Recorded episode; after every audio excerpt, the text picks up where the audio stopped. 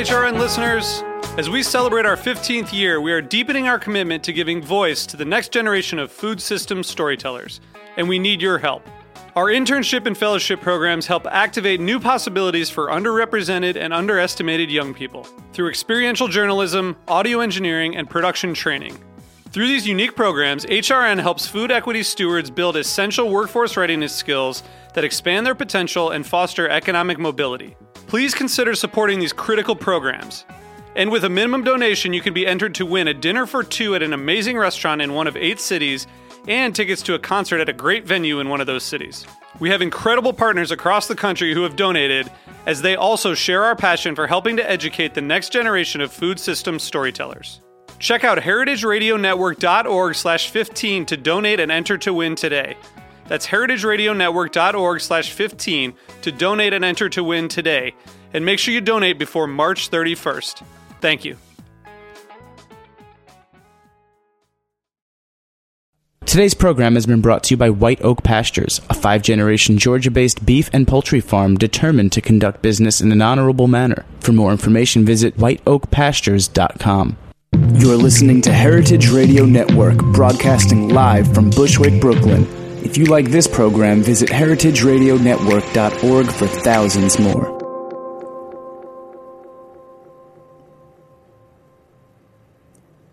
Did you take home ec classes in middle school or high school? If you did, do you remember anything about them? We're going to be talking about the origins of home ec and the importance uh, today on A Taste of the Past.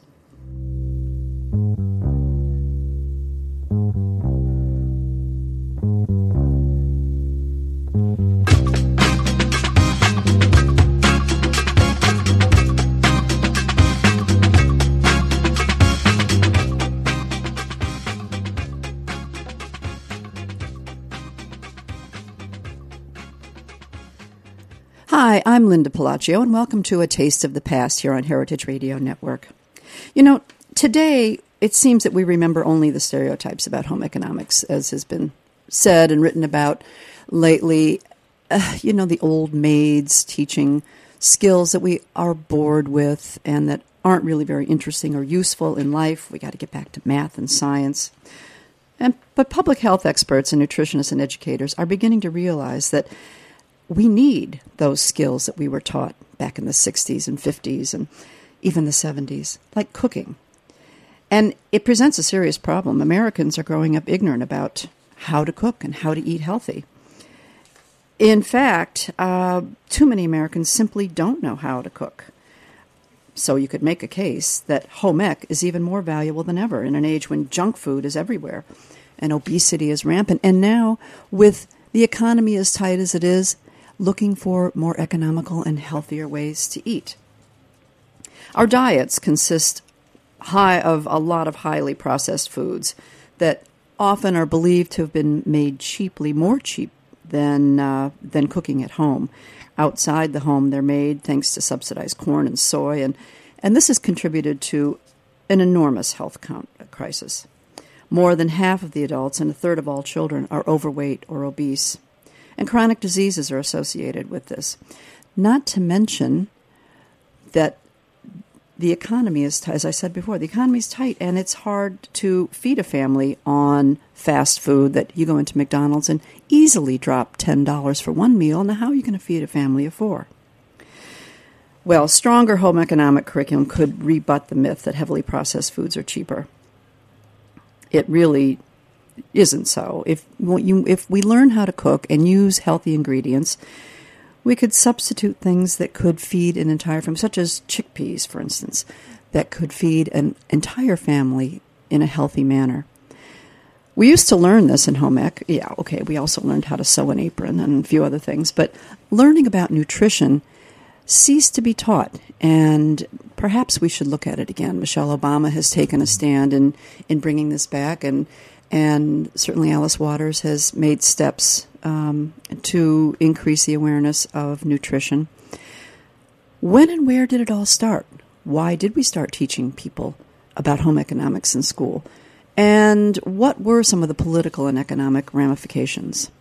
Today I have with me uh, Christine Baumgarthuber, who is a writer who keeps a, a, blog called The Austerity Kitchen, and it considers culinary and cultural practices of uh, of people often in financial crises, um, of let's say the common man, the yeoman diet, as it was called in the past.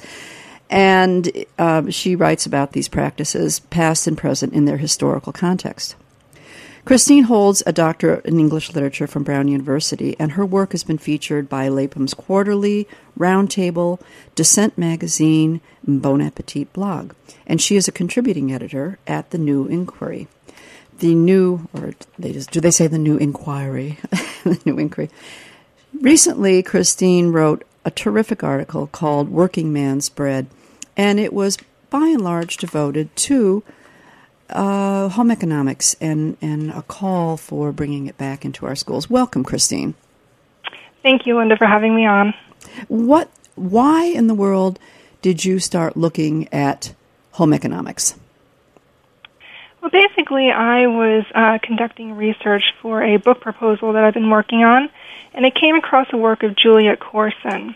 And I became fascinated with this woman who was of humble means, but decided to uh, publish her own cookbook and distribute it to the poor. And from there, I started researching sort of the history of home economics, which some say she ushered in. Hmm.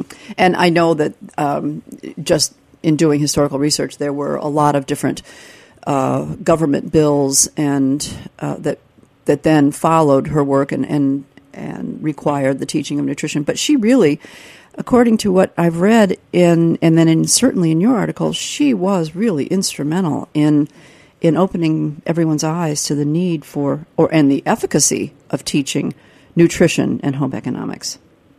Oh yes, she established the first successful cooking school, uh, the New York Cooking School, um, in uh, around 1876, and then in 1877 she came out with her 15 cent dinners for working men's families, and this really put her on the map as far as home economics is concerned. 15 cent dinners. Wow. Um, well, mm-hmm. let's back up a little bit and tell me what tell me a little bit about her background and how she got into this. Sure. She was born in 1842 in a suburb of Boston to a fairly middle class family. Her father was a produce wholesaler, and she moved to New York City at age six. There, she uh, saw under the influence of her uncle um, and his wonderful library, where she would read the Latin and Latin and Greek history, the classics, but this idyll came to an end when she was 18 and her mother died, and she was forced to go out and work. She took up work at the Working Women's Library. Uh, she earned about four dollars a week, not very much money. So this was her first taste of poverty, and she would later say that this really instilled in her a sense of empathy for the plight of the working poor. After the onset of the 1873 Depression, sometimes known as the Long Depression, she offered her services to the Women's Educational and Industrial Society of New York. Um, this was a free vocational school. It taught bookkeeping, shorthand, sewing. But the women there, they wanted to cook, and so the administrators tapped Corson to teach them how to do so. Hmm. And she, I mean, she was really a believer that that healthy meals could be made for less than, than going out and buying a you know a, a, something in the street from a vendor, right? Yes, that's correct. And in fact, when she was tapped to cook these courses, she didn't know anything about cooking. She said, I can make beefsteak and I can make coffee, and that's it. But she did have a knowledge of German and French, and she started reading German and French cookbooks. Um, even though it's not stated, I suspect she read the cookbooks of Henrietta Davidis, who was a very popular German cookbook author um, of the mid 19th century. And so she synthesized these two continental influences into what she calls a philosophy of her own. Hmm, interesting. And and this um, little book or pamphlet that she wrote, the fifteen cent dinners for working men's families. Yeah. Uh, now, where did whereabouts did that? How was that distributed? How if they're if they're working men's families and basically people of not much means, they wouldn't be going out and buying books. Certainly not cookbooks. That's correct, and that's why Corson was very adamant about the fact that this pamphlet should be distributed for free.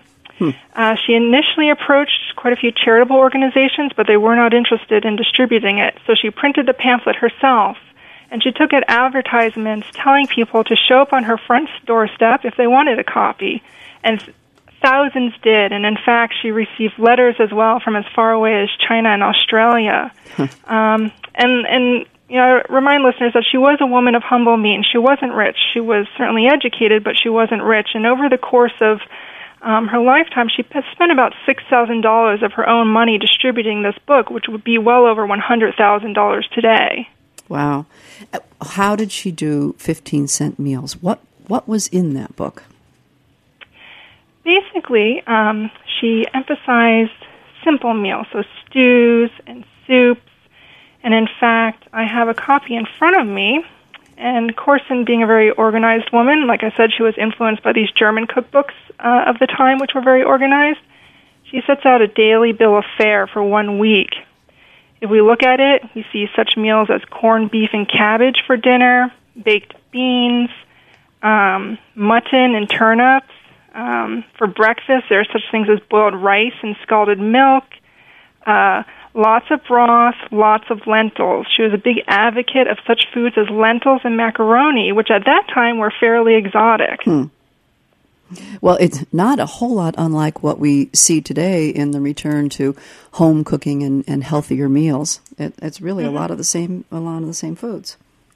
That's correct, and I, and I feel that if there were crock pots around in 1877, she would advocate the use of them because these were very, very practical meals. We have to think that at this time, this was a time of great economic dislocation, much like today, where people are having to work part-time jobs or jobs where they have to work overtime and their schedules are uh, unpredictable. It's the same situation at this time. So she needed to present meals that could be simmering on the stove top if the worker came home late or if the children wanted to eat early. So these are very practical meals.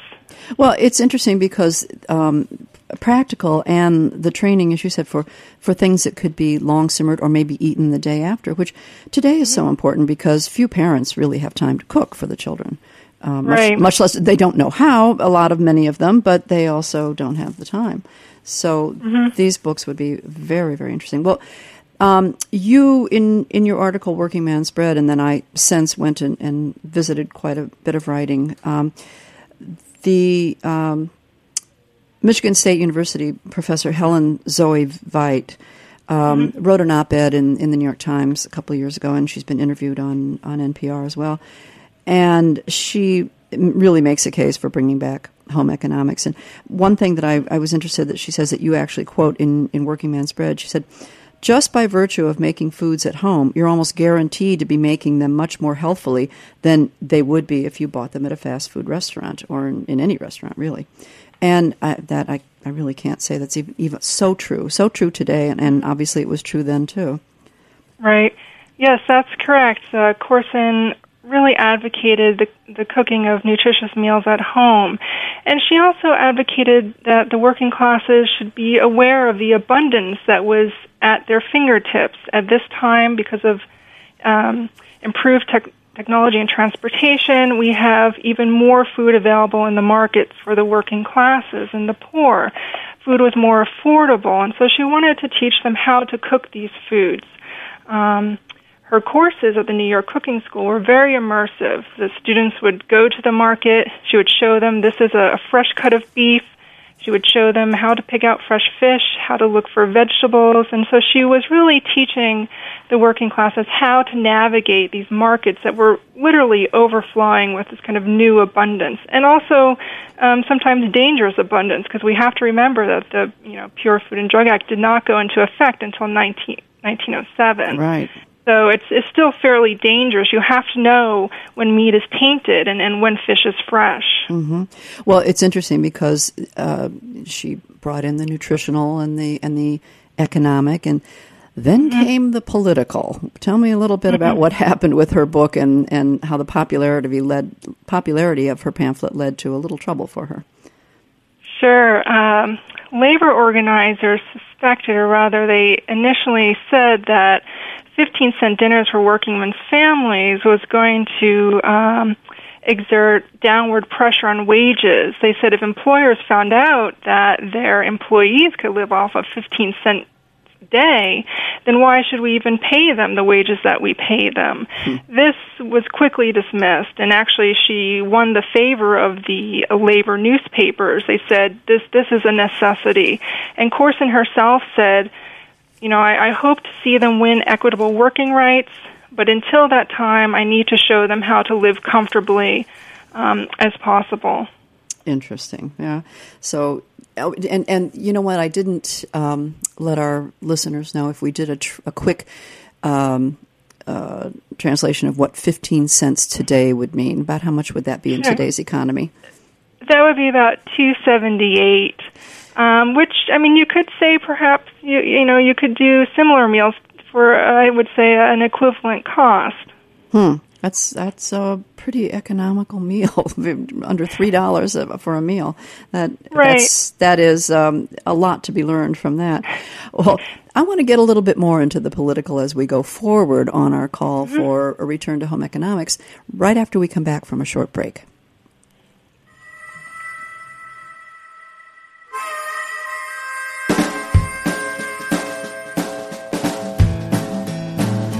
You're listening to Southern Pretender by the Four Lincolns on the Heritage Radio Network.org.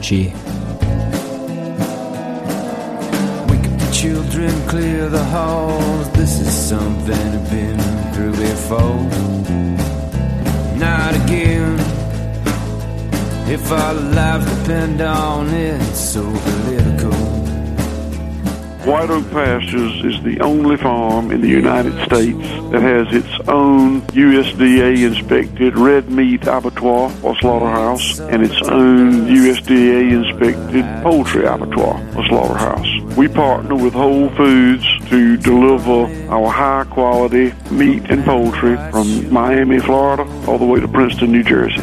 One family, one farm, five generations, 145 years full circle return to sustainable land stewardship humane animal stewardship. For more information, please visit our website, whiteoakpastures.com.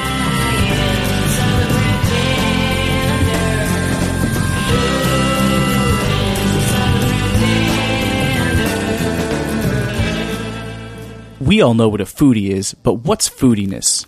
Foodiness is turning us into those chubby, slushy, slurping, lounge chair bound morons in WALL-E, plugged in, pumped full of sugar, and brain dead. Chef Erica Wides is here to fight against foodiness. You have to keep drinking the Let's Get Real Kool Aid for it to start to work. Let's get real. Rediscover real food every Tuesday at 6:30 p.m. on heritageradionetwork.org. Hi, we're back on A Taste of the Past, and I am speaking with Christine Baumgarthuber, who is um, the blogger who keeps the Austerity Kitchen blog, which is just, Christine, I just have to say your writing is, is marvelous, and I've enjoyed each piece that I've been reading um, in the New Inquiry. Is it New Inquiry, they say, or the New Inquiry? How do they say? Uh, the New Inquiry. okay, good.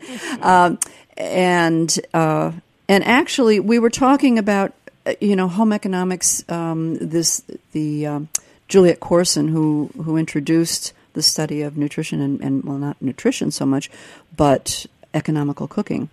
Uh, to people clearly on a tight budget back in the um, the late 19th century.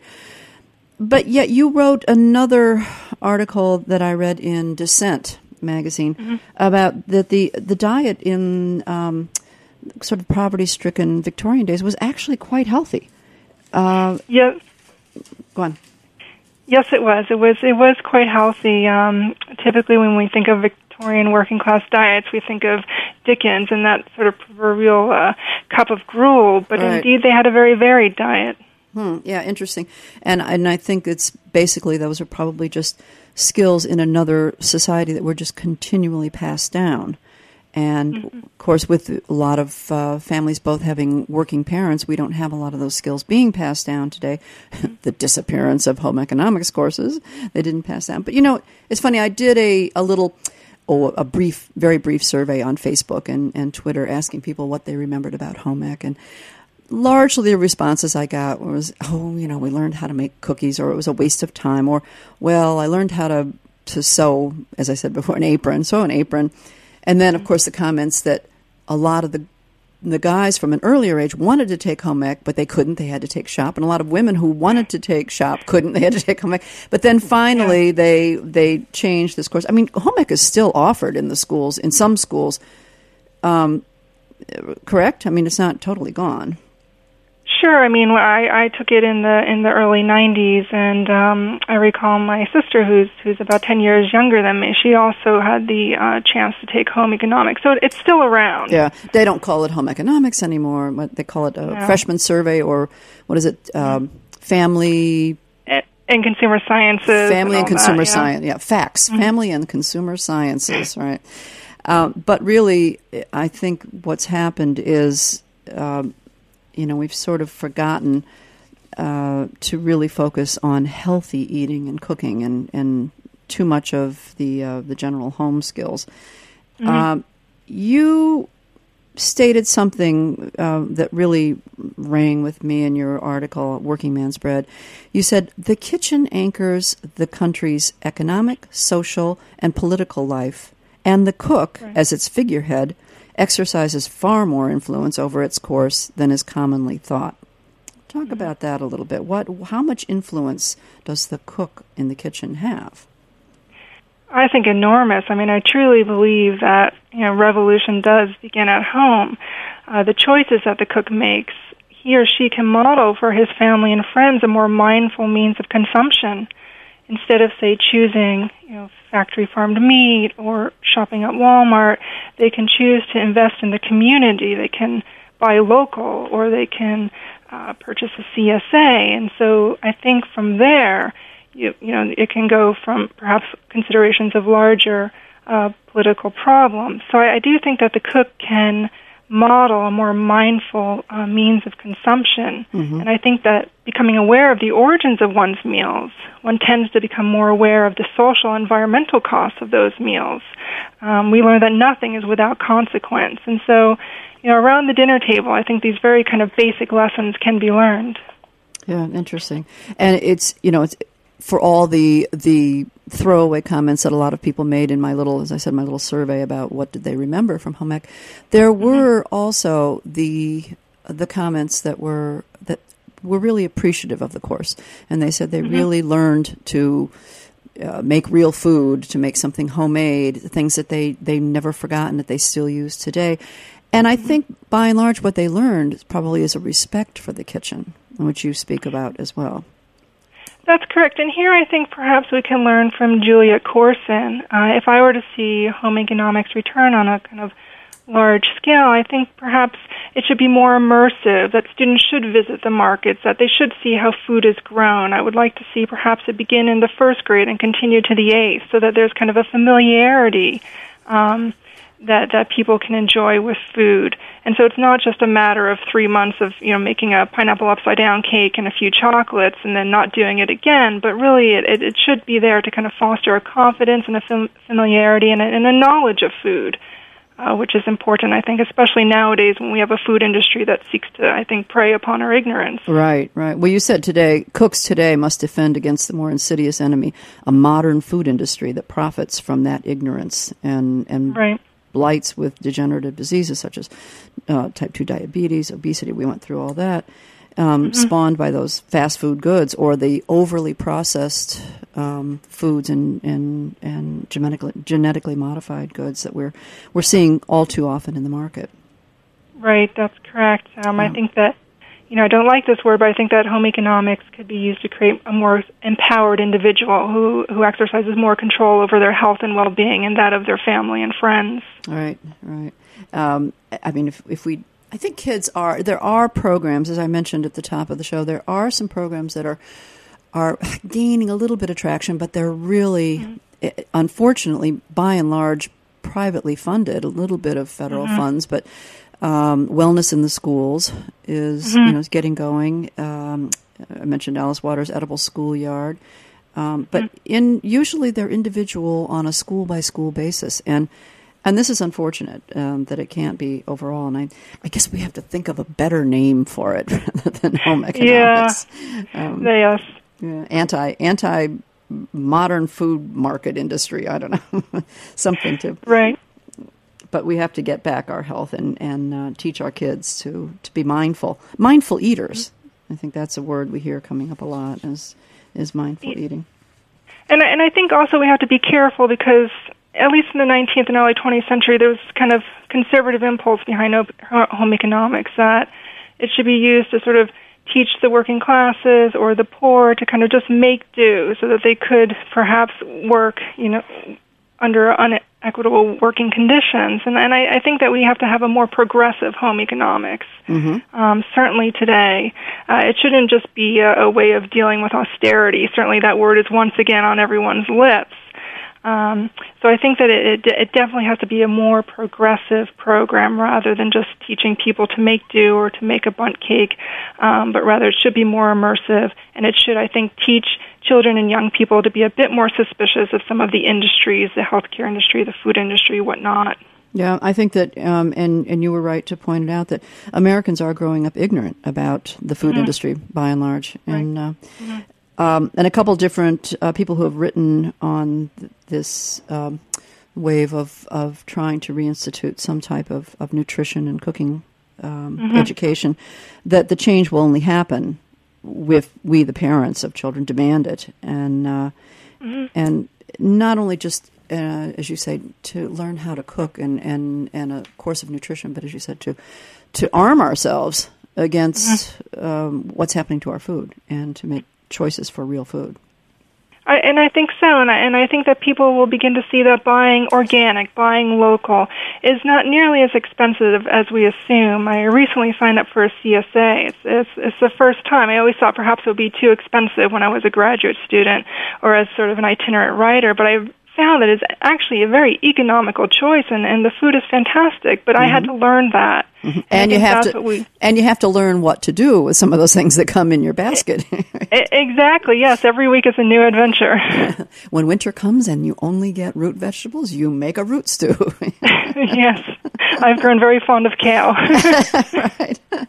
Yeah. Well, it's interesting. Now, your um, your blog austerity kitchen is it that you it's interesting that you chose that title. And tell me a little bit why you chose that title, and do you and because you focus mostly on um, on political era of of, of uh, depressions, or what? Yes, and in the beginning, yes, I started it in spring of 2009, about six months after the market crash. And uh, certainly austerity was on everyone's lips. So I thought, oh, perhaps this would be an interesting theme for a food blog. Also, I was working on my dissertation, which was on the Victorian working classes and their domestic lives. Mm-hmm. So I started off, but since then, um, the topic ha- topics have broadened. And when I joined the New Inquiry about two years ago, I was really able to kind of I suppose, uh, achieve my vision. And now I really use food as a metaphor for di- discussing all sorts of situations, uh, large and small. I found that food really is history's skeleton key, and I've I've had quite a bit of fun with it. All right. Well, the cultural um, history that you bring out in these articles is is very interesting and very useful information as well. I might add, and, mm-hmm. and I've enjoyed that. And and I uh, urge people to, if they have children in school, to to make uh, a plea for more interesting, more involved courses on not just home economics, but as we mentioned before about about the food industry and what food is and where it's coming from. I think this. Um, there's an exhibit here in New York City at the American Museum of Natural History called the Global Kitchen, and that is helping to um, to educate students as well and I think there's a lot to be done in in our country, particularly on things that will help a lot of problems, um, not just obesity, but um, bringing real food back to our tables. Um, thank you, Christine. Thank you so much for sharing your information and your time with me today. And I look forward to more. There are so many different topics. I could pick any one of your articles, and we could make a whole show. So I hope you'll I hope you'll come back again and join me on a taste oh. of the past. I would love to. Thank you, Linda. Okay. And thanks for listening. Again, this has been A Taste of the Past, and I'm your host, Linda Pelaccio.